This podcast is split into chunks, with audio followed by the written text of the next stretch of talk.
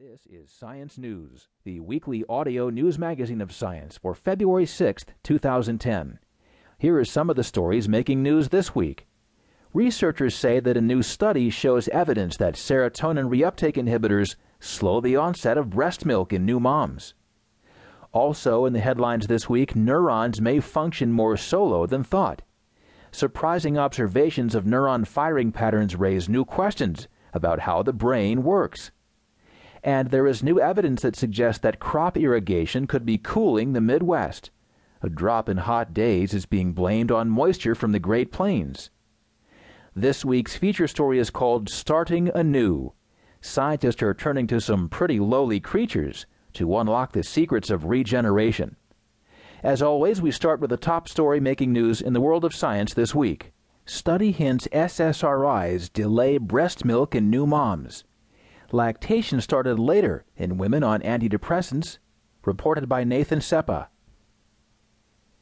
Breast milk takes longer to start flowing in new mothers using SSRI antidepressants than in moms not on the drugs, researchers say in the February Journal of Clinical Endocrinology and Metabolism. Although the new study is too small to yield clear conclusions or change clinical practice, the authors say, the findings raise knotty questions about the use of selective serotonin reuptake inhibitors during late pregnancy. There's no question that this finding should lead to further study of SSRI use and of serotonin's role in inhibiting breast milk production, says Robert Collier, a lactation biologist at the University of Arizona in Tucson who was not involved in the new work researchers grew curious about the effects of SSRIs on lactation after animal tests reported in this study and in earlier work suggested that serotonin, a neurotransmitter, also plays a role in regulating lactation. SSRIs, which include the drugs marketed as Prozac, Zoloft, and Paxil, work by keeping excess serotonin in circulation and thus enhancing the neurotransmitter's effects in the brain and alleviating depression but tests on female mice showed that serotonin also works as a brake on breast milk production, says study co author Nelson Horseman, an endocrinologist at the University of Cincinnati College of Medicine.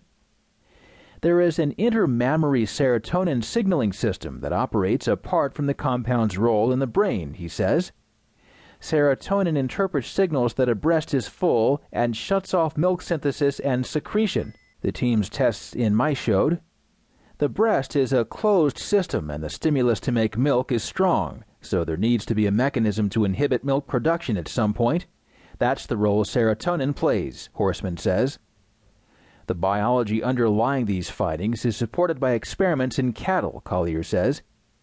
When we use a serotonin reuptake inhibitor, we see the kind of changes in cows' milk production and secretion rates that this research would have predicted, he says.